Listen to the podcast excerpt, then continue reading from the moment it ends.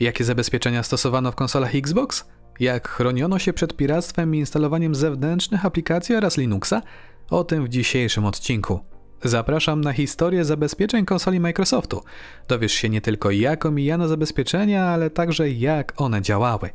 Dzisiejszy odcinek w głównej mierze powstał na bazie trzech artykułów. Linki do nich znajdziesz w opisie tego filmu. Momentami wykorzystuję fragmenty tych artykułów oraz zdjęcia, oczywiście za zgodą autorów. Materiał ten jest podzielony na kilka rozdziałów. Jeżeli interesuje Cię konkretny z nich, sprawdź sygnatury czasowe znajdujące się w opisie filmu. Zapraszam do słuchania. Jeżeli tworzy się konsolę do gier, trzeba ją dobrze zabezpieczyć, aby gracze nie mogli korzystać z nielegalnych kopii gier. W głównej mierze wynika to z faktu, że konsola jest względnie tania i firma zazwyczaj dopłaca do jej produkcji. Idea jest prosta, że reszta pieniędzy zwróci się, kiedy tylko gracz zacznie kupować oryginalne gry.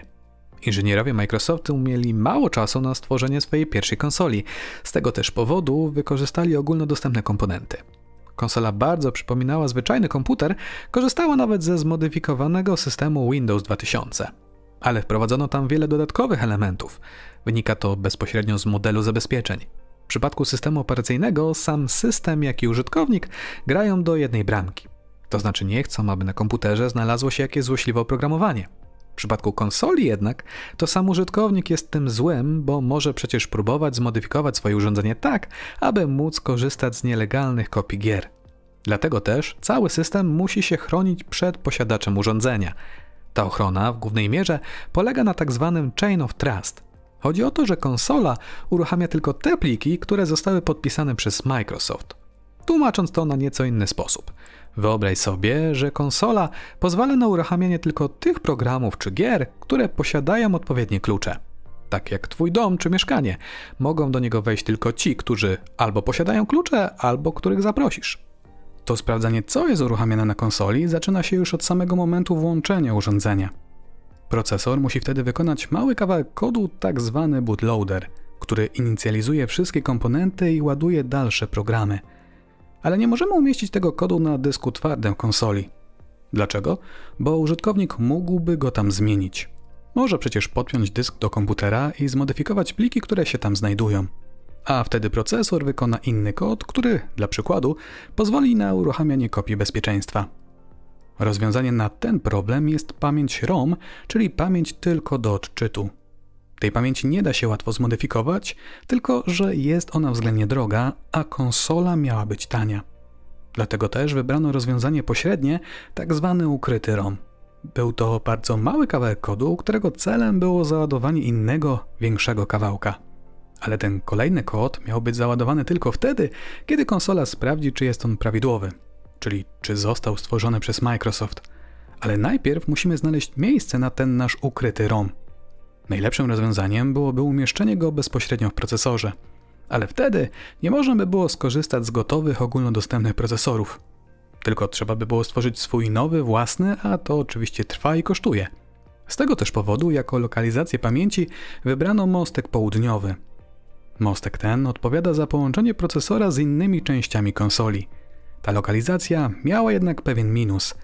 Dane z mostka musiały jakoś zostać przesłane do procesora. Dzieje się to za sprawą szyny Hypertransport.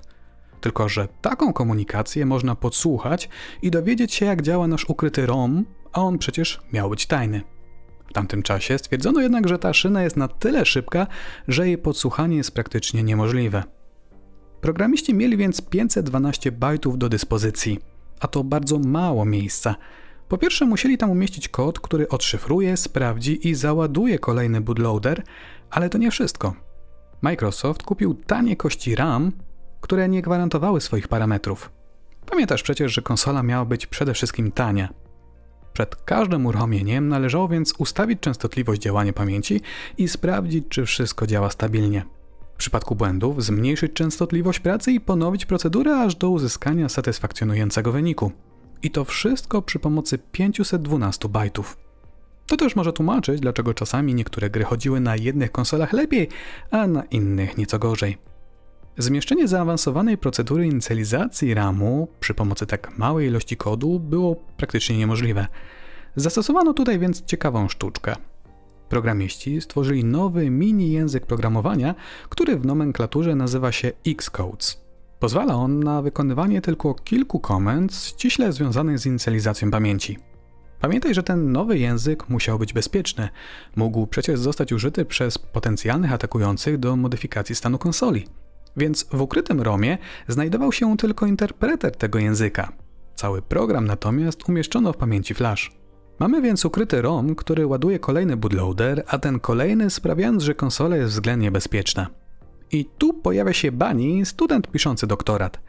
Wylutował on pamięć flash i odczytał informacje, które się na niej znajdowały. Były one jednak zaszyfrowane, co wiesz z poprzedniej części. Klucz do ich odszyfrowania znajdował się w ukrytym ROMie, ale tego Bani jeszcze wtedy nie wiedział.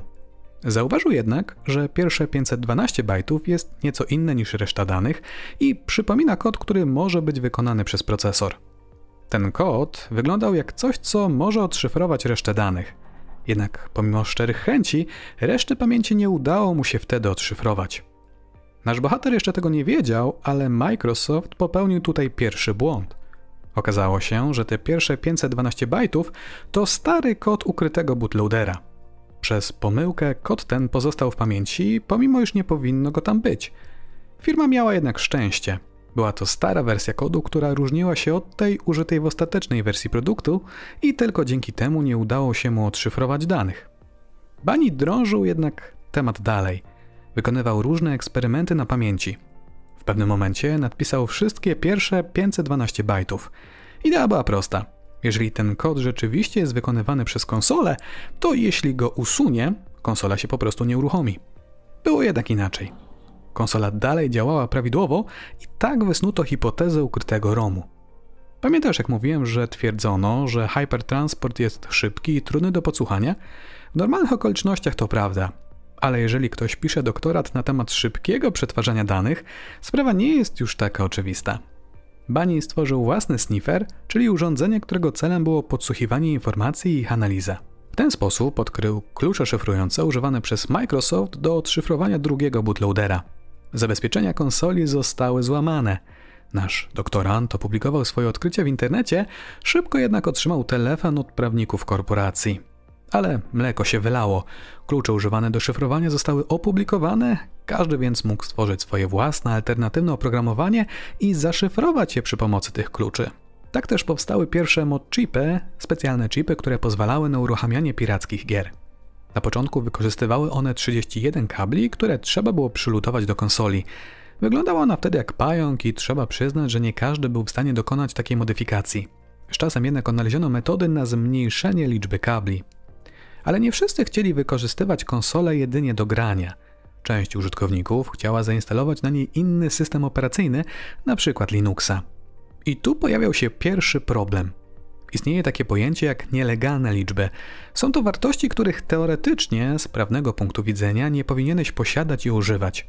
Z prawnego punktu widzenia klucze deszyfrujące mogły zostać uznane właśnie za takie zakazane liczby, a to niosło za sobą potencjalne konsekwencje prawne. Zaczęto więc szukać alternatywnych sposobów uruchamiania aplikacji, w których używanie kluczy nie byłoby konieczne. Ukryty bootloader sprawdzał, czy kod drugiego bootloadera jest prawidłowy. Jeśli nie, konsola przestawała wykonywać dalsze instrukcje. Z punktu widzenia bezpieczeństwa, najlepiej byłoby, gdyby w ogóle się wtedy wyłączała. Ale przecież powodów, dla których konsola może się nie uruchamiać, mogło być wiele. Ktoś postanowił jednak sprawdzić, czy to prawda. Zmodyfikował kod, aby został on uznany za nieprawidłowy. I co? Okazało się, że zamiast przestawać wykonywać jakiekolwiek instrukcje, konsola zaczęła wykonywać instrukcje z innego miejsca.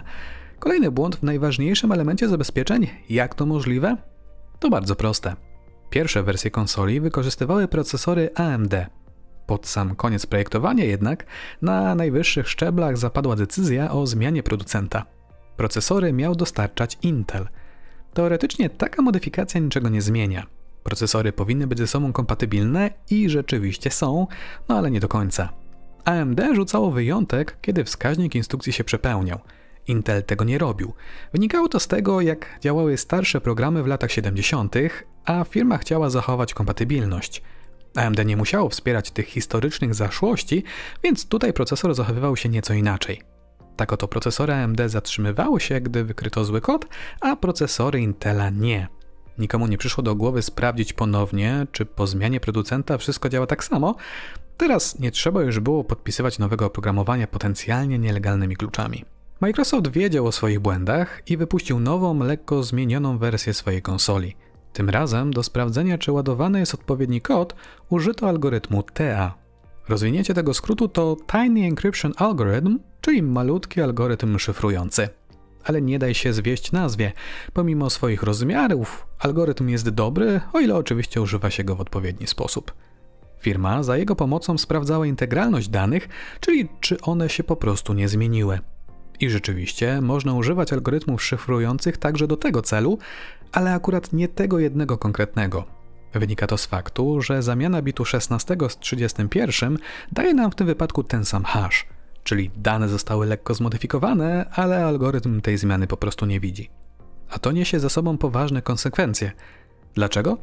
Wyobraź sobie, że program komputerowy to taka droga, która co jakiś czas się rozgałęzia. Program może skręcić w lewo lub w prawo w zależności od konkretnego warunku. Czyli dla przykładu, jeżeli jedziesz do babci, skręcasz w lewo, a jak jedziesz do rodziców, to po prostu skręcasz w prawo. Ale teraz atakujący może zmienić jeden bit w kodzie, sprawiając, że zawsze skręcisz w prawo. Czyli pomimo tego, że chciałeś jechać do babci, zawsze pojedziesz do rodziców. Tak było i w tym wypadku. Pomimo, że kod był nieprawidłowy, zmieniając bit można było sprawić, że oszukamy konsolę. Kolejna spora porażka Microsoftu. Z zewnątrz wygląda to, jakby zabezpieczenia tworzyła osoba bez podstawowej wiedzy z zakresu kryptografii. Jak to możliwe w tak dużej firmie? A może te błędy były wprowadzane celowo? Jak sądzisz? Daj znać w komentarzu pod tym filmem. W międzyczasie odkryto inne błędy.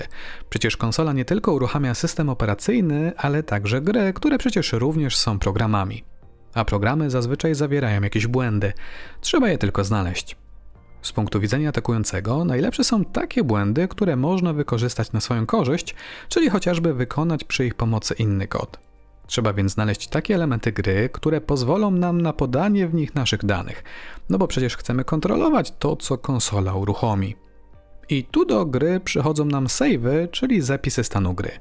Konsola musi przecież jakoś przechowywać nasz postęp w grze, robi to przy pomocy specjalnych plików, które zapisuje na dysku.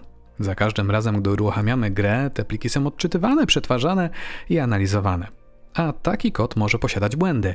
Potencjalny atakujący może przecież stworzyć specjalny plik, w którym zapisze zbyt wiele danych. Dla przykładu, wyobraź sobie, że gra pozwala na posiadanie maksymalnie miliona dolarów pieniędzy. A co jeśli ty zamiast miliona zapiszesz tam o wiele, o wiele więcej?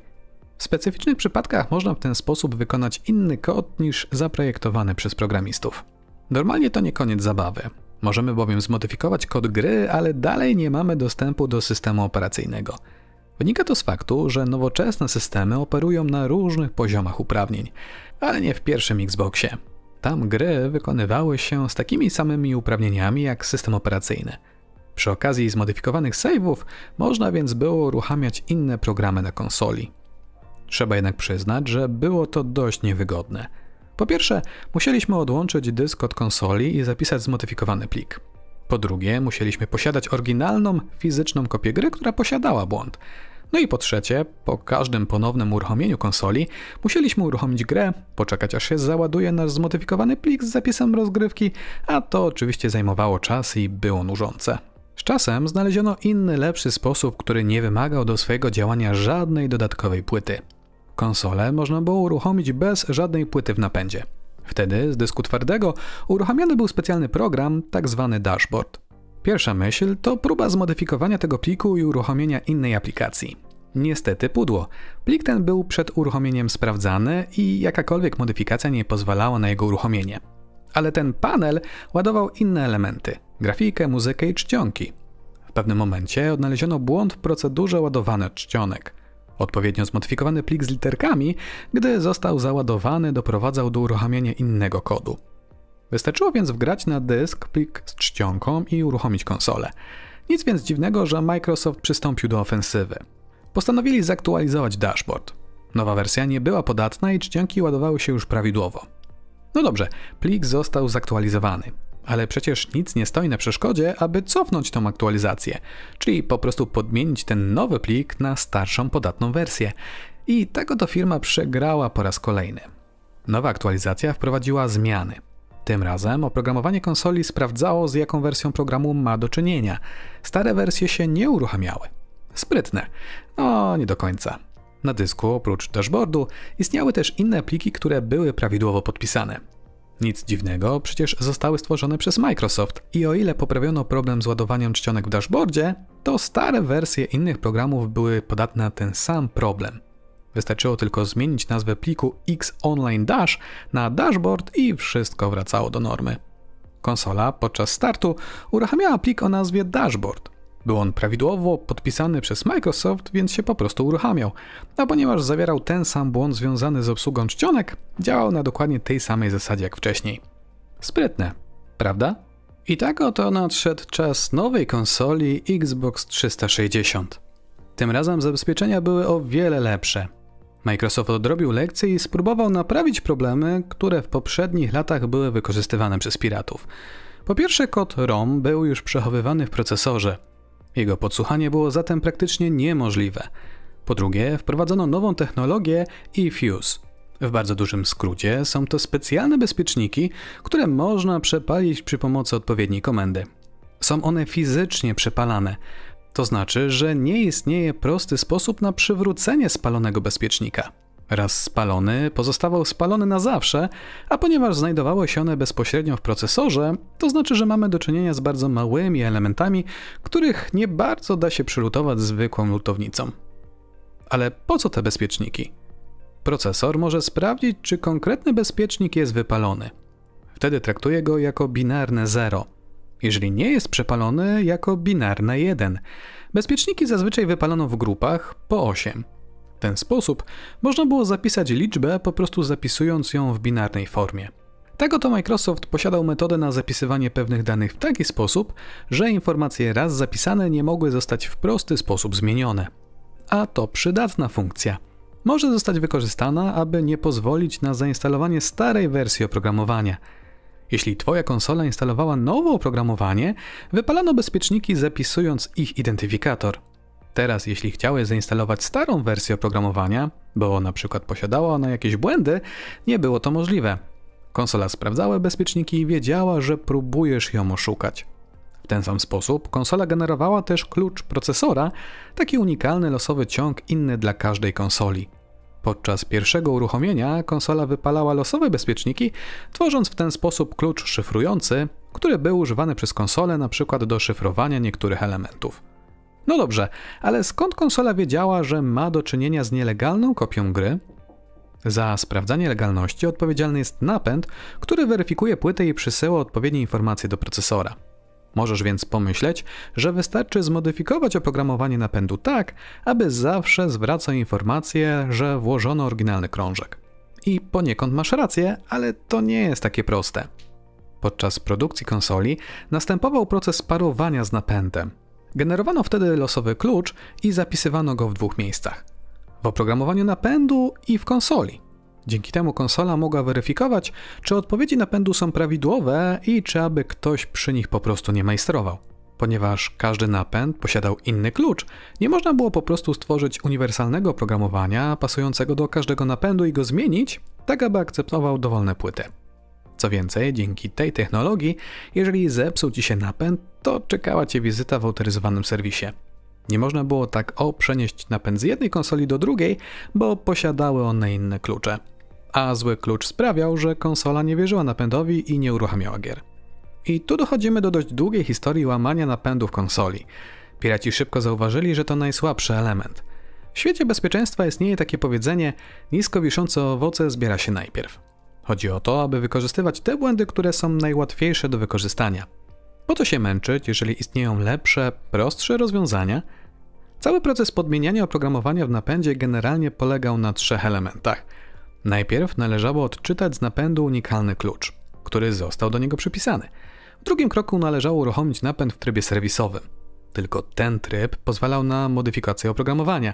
Po wykonaniu tych dwóch czynności wystarczyło już tylko zmodyfikować firmware, uprzednio dodając do niego klucz pobrany w kroku pierwszym. Pierwsze konsole posiadały napęd Samsunga. Pamięć była zapisana na zewnętrznym chipie i odczytanie jej nie stanowiło większego problemu a gdy ma się oprogramowanie napędu, to można je zmodyfikować. Dodatkowo okazało się, że napęd przechodził w tryb serwisowy przy pomocy dobrze udokumentowanych komend. 1.0 dla piratów. Chwilę później podobną metodę odnaleziono dla napędów Hitachi. Tutaj specjalny tryb B uruchamiał się, jeżeli połączyło się dwa piny w kablu zasilania ze sobą. Wtedy napęd był normalnie rozpoznawany w systemie Windows. Warto tu bowiem wspomnieć, że Xbox wykorzystywał kilka różnych napędów pochodzących od różnych producentów. Gdy tylko piraci znajdowali sposób na konkretną wersję, wystarczyło stworzyć nową konsolę z nowym napędem.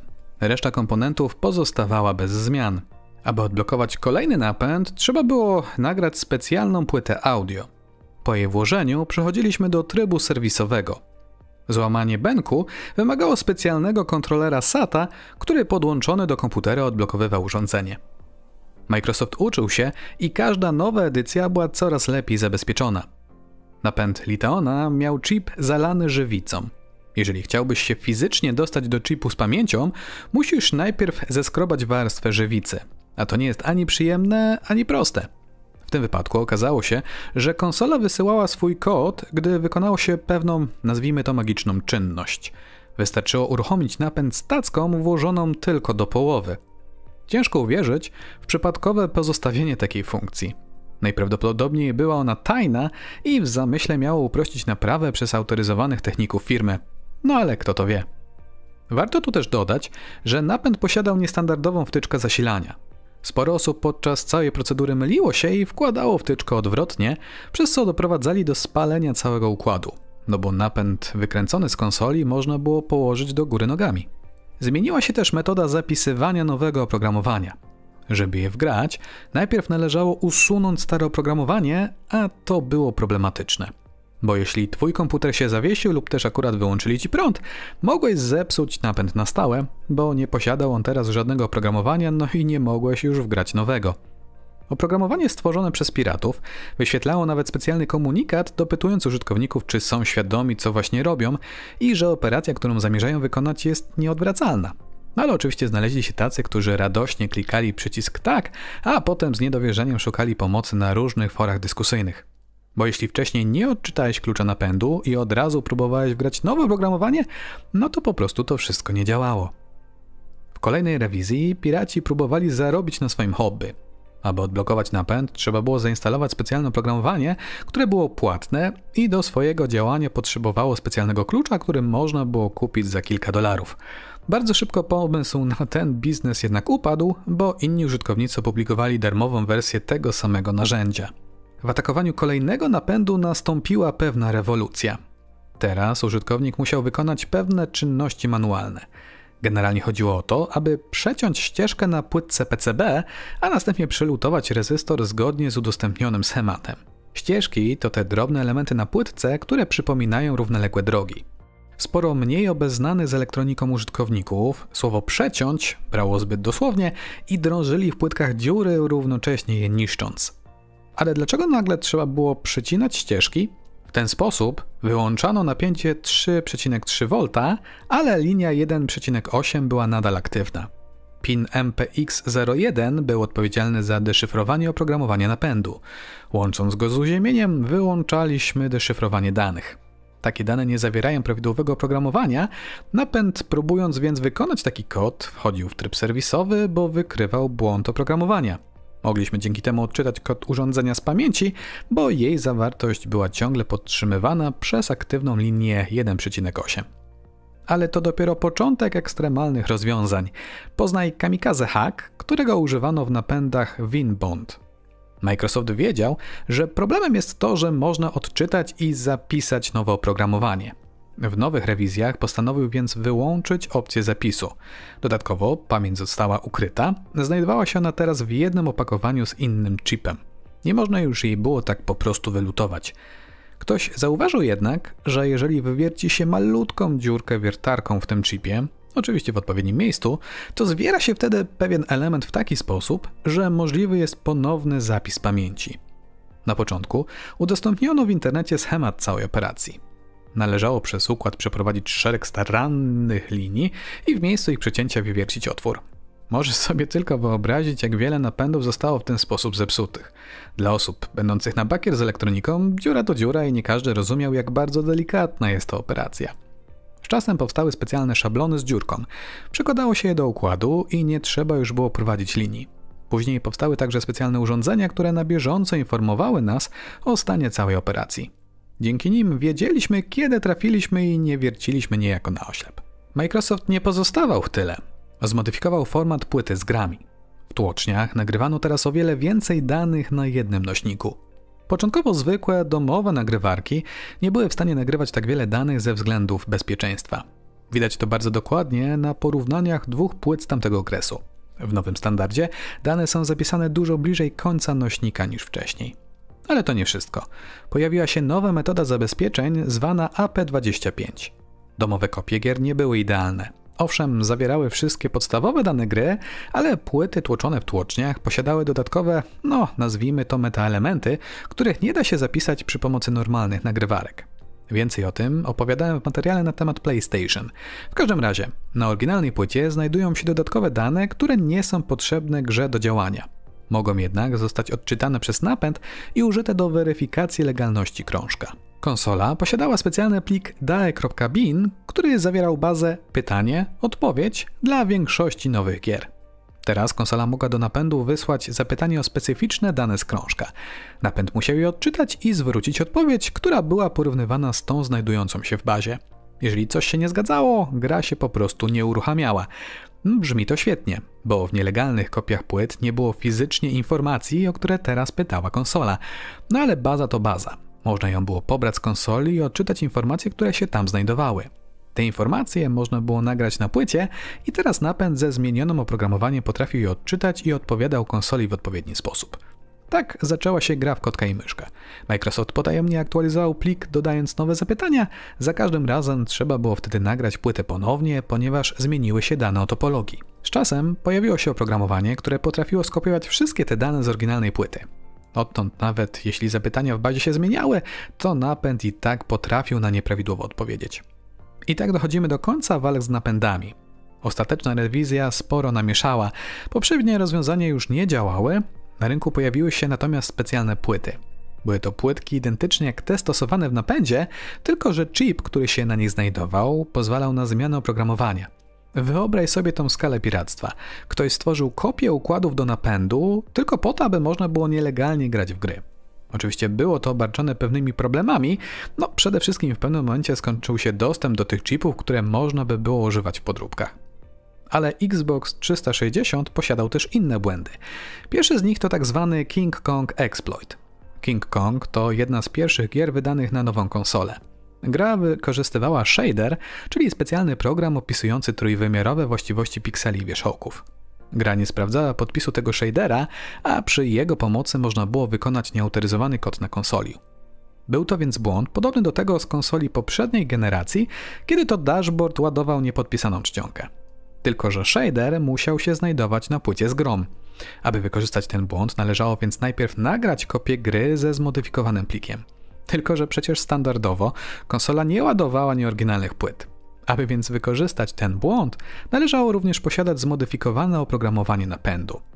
Microsoft naprawił ten problem i wysadził bezpiecznik.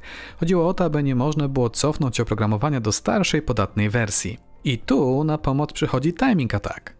Konsola sprawdzała, czy może zainstalować oprogramowanie porównując hash. Robiła to literka po literce. Jeżeli literki się nie zgadzały, funkcja od razu kończyła swoją pracę, a to można wykorzystać. Jak? Wyobraź sobie, że prawidłowy ciąg to 12. Oczywiście nie znamy tej liczby, musimy ją zgadywać. Zaczynamy więc od wartości 00. Najpierw sprawdzany jest pierwszy znak, 1 i 0 to różne wartości, funkcja więc kończy swoje działanie od razu. Możemy teraz policzyć, ile trwało to sprawdzanie wartości. Mówimy tutaj o bardzo krótkim czasie, rzędu mikrosekund. Są one jednak do obliczenia z użyciem obecnej technologii. Próbujemy więc zatem następną wartość 10. 1 i 1 to to samo, więc funkcja przechodzi do sprawdzania kolejnej liczby. A ponieważ sprawdza kolejny znak, to wykonuje się przez to minimalnie dłużej. Tak sprawdzając wartości po kolei i mierząc czas wykonywania funkcji, możemy odgadnąć prawidłową wartość. Średnio potrzebne było na to około 200 prób. Oczywiście cała ta procedura chwilę trwała, no ale czego nie robi się, aby oszczędzić parę groszy. Procesor to teoretycznie zaawansowana konstrukcja. Podajemy mu instrukcje, które on wykonuje i ufamy, że wyniki tych operacji są prawidłowe i zawsze takie będą. Jeśli dodajemy dwie liczby, to chcemy mieć pewność, że wynik jest prawidłowy, no i tak zazwyczaj jest. Ale istnieją specjalne urządzenia, które służą do gliczowania procesora. Wtedy zachowuje się on nieco inaczej niż oryginalnie i nie możemy mieć wtedy pewności co do wyniku jego działań. Tą metodę wykorzystano w kolejnym ataku zwanym Reset Glitch Attack. Bootloader sprawdzał, czy ma do czynienia z prawidłowym kodem i w zależności od wyniku porównywania albo kontynuował swoje działanie, albo się zatrzymywał. Sprytni atakujący zauważyli, że wykorzystując gliczowanie są w stanie sprawić, że procesor zamiast się zatrzymać, zignoruje wynik ostatniego porównania i zacznie wykonywać dalsze instrukcje. Ale pojawił się problem.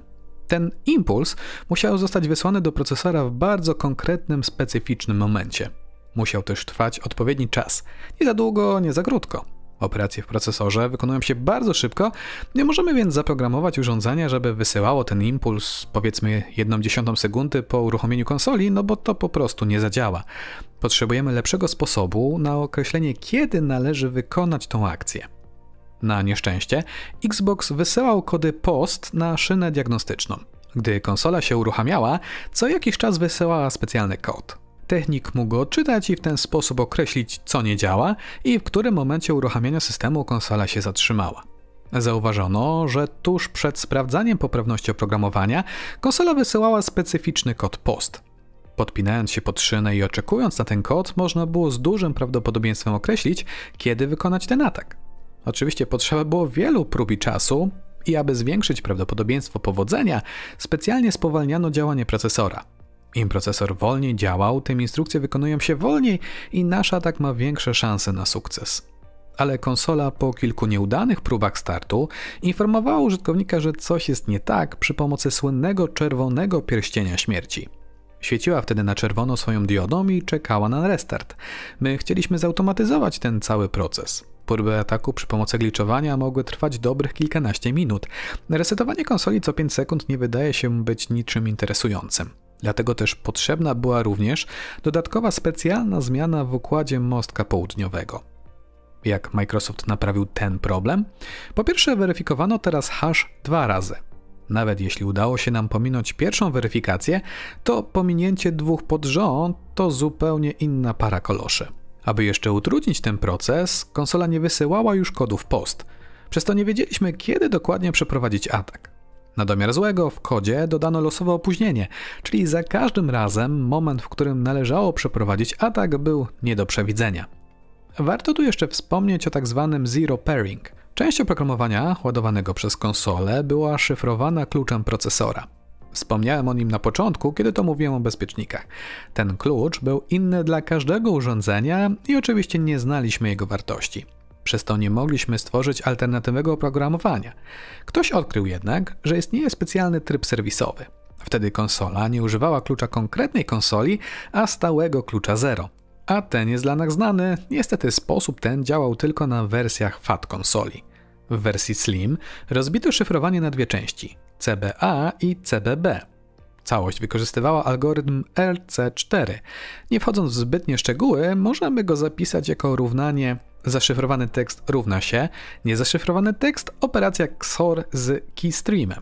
Jeżeli znamy niezaszyfrowany i zaszyfrowany tekst, to możemy na tej podstawie odtworzyć keystream. A ten to możemy użyć do zmodyfikowania zaszyfrowanego oprogramowania bez znajomości użytego klucza.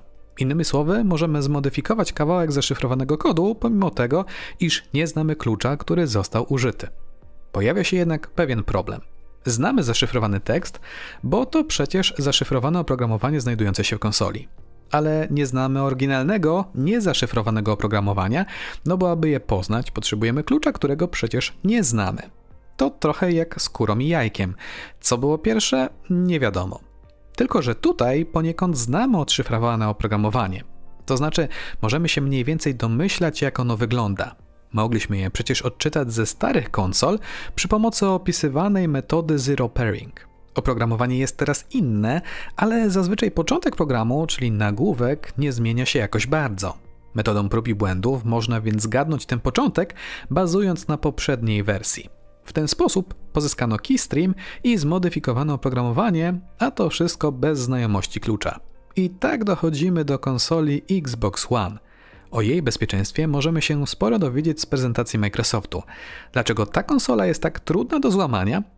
Konsola ma zapobiegać atakom fizycznym, czyli zabezpieczamy konsolę przed samym jej użytkownikiem, no bo przecież może mieć on złe intencje. To założenie powoduje, że konsola nie wierzy żadnym danym pochodzącym od użytkownika. I nie ma znaczenia, czy znajdują się one na dysku twardym, czy też na pendrive'ie. Twórcy wiedzą, że jeżeli na płycie konsoli znajdują się jakieś piny lub porty, to będą one atakowane. Przyjęto więc założenie, że można wierzyć tylko procesorowi i tym elementom systemu, które się znajdują w tym samym chipie. Podczas prezentacji stwierdzono, że modowanie konsoli powinno być droższe niż koszt 10 oryginalnych gier, czyli około 600 dolarów. W takim wypadku firma będzie zadowolona, no i takie podejście ma sens. Piraci używają podróbek, jeśli są one dużo tańsze niż oryginały. Jeżeli przerobienie konsoli przekracza magiczny próg kwotowy, to cały proceder staje się po prostu mało opłacalny. No bo co z tego, że ktoś może przerobić konsolę, jeśli za te same pieniądze może kupić kilkanaście gier? Odrobiono lekcje z przeszłości. Xbox One nie wykorzystuje gotowych rozwiązań. Wynika to z faktu, że ogólnodostępne technologie nie muszą być odporne na ataki, z którymi musi się mierzyć konsola. Ta ma mieć z założenia wiele warstw zabezpieczeń. Złamanie jednej nie za wiele zmienia, bo nadal pozostaje kilka z nich. Poza tym konsola może być aktualizowana, co w połączeniu z bezpiecznikami daje potężną broń. Ale to nie wszystko. Konsola posiada specjalny procesor bezpieczeństwa. Jest on odpowiedzialny m.in. za atestację. Atestacja to zdolność do udowodnienia, że jakieś dane zostały wygenerowane przez niezmodyfikowany sprzęt i oprogramowanie. Konsola zapisuje informacje na swój temat i następnie podpisuje specjalnym kluczem i wysyła do serwerów Microsoftu. Na tej podstawie można zweryfikować, czy nie wprowadzono w niej jakichś modyfikacji. Przyjęto również założenie, że gry są zaszyfrowane i że klucze do odszyfrowania gier pojawiają się na konsoli tylko, jeśli zapłaciły za konkretną produkcję.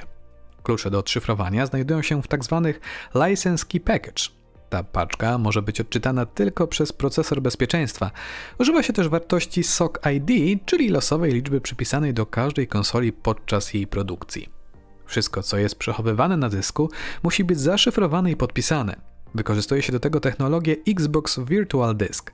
Chodzi o to, że konsola nie ma pewności, czy w momencie zapisu i ponownego odczytu użytkownik aby na pewno nie zmodyfikował w trakcie jakichś danych. A co z grami na płytach? Podobnie jak w przeszłości mamy klucz współdzielony między procesorem a napędem, aby sprawdzić, czy jego oprogramowanie zostało zmodyfikowane. A więc bezpieczeństwo najnowszej konsoli to połączenie wielu elementów. Po pierwsze, kluczowe komponenty są małe, nie można ich wylutować i sprawdzić, co się w nich znajduje. Poza tym oprogramowanie jest zaszyfrowane i nie można go odczytać. A jeśli nie wiemy, jak ono działa, to też ciężko jest znajdować w nim błędy. Dodatkowo, nawet jeżeli ktoś znajdzie błąd, to możliwość aktualizacji sprawia, że nie jest on taki istotny. Możesz pochwalić się swoim odkryciem w internecie, ale firma szybko załata ten błąd i wymusi aktualizację u większości użytkowników, równocześnie wypalając bezpieczniki. A taki błąd jest wtedy po prostu nieprzydatny. No i najważniejszy moim zdaniem aspekt. W każdej konsoli kupionej w sklepie można aktywować tzw. Tak tryb deweloperski. Uruchomienie tego trybu kosztuje jednorazowo kilkadziesiąt złotych, ale konsolę można wtedy wykorzystać do testowania tworzonych przez siebie aplikacji. Mówiąc innymi słowy, można na konsoli instalować zewnętrzne programy i gry. Sporo osób zaczęło wykorzystywać te możliwości konsoli do emulacji starych konsol. Istnieje tylko jeden mały minus. Taka zmodyfikowana konsola nie pozwala wtedy na uruchamianie oryginalnych produkcji. Ale uwaga, nic straconego. W każdym momencie możemy deaktywować tryb deweloperski i przywrócić konsolę do starego trybu. Szybko, prosto i przyjemnie. Microsoft udostępniając taką możliwość uruchamiania niektórych programów w ściśle kontrolowanych przez siebie warunkach, niejako wyprzedził ruch społeczności. No bo po co szukać błędów w konsoli, jeżeli płacąc kilkadziesiąt złotych otrzymujemy dostęp do dużej ilości jej funkcji? Przypomina to trochę historię PlayStation i możliwość instalacji systemu operacyjnego Linux w ramach funkcji Other OS. Mam tylko nadzieję, że firma nie zablokuje tego dostępu w najbliższym czasie. Jeżeli interesujesz się bezpieczeństwem, to zapraszam Cię na moją stronę, którą znajdziesz pod adresem szurek.top. Znajdziesz tam różne materiały powiązane z security.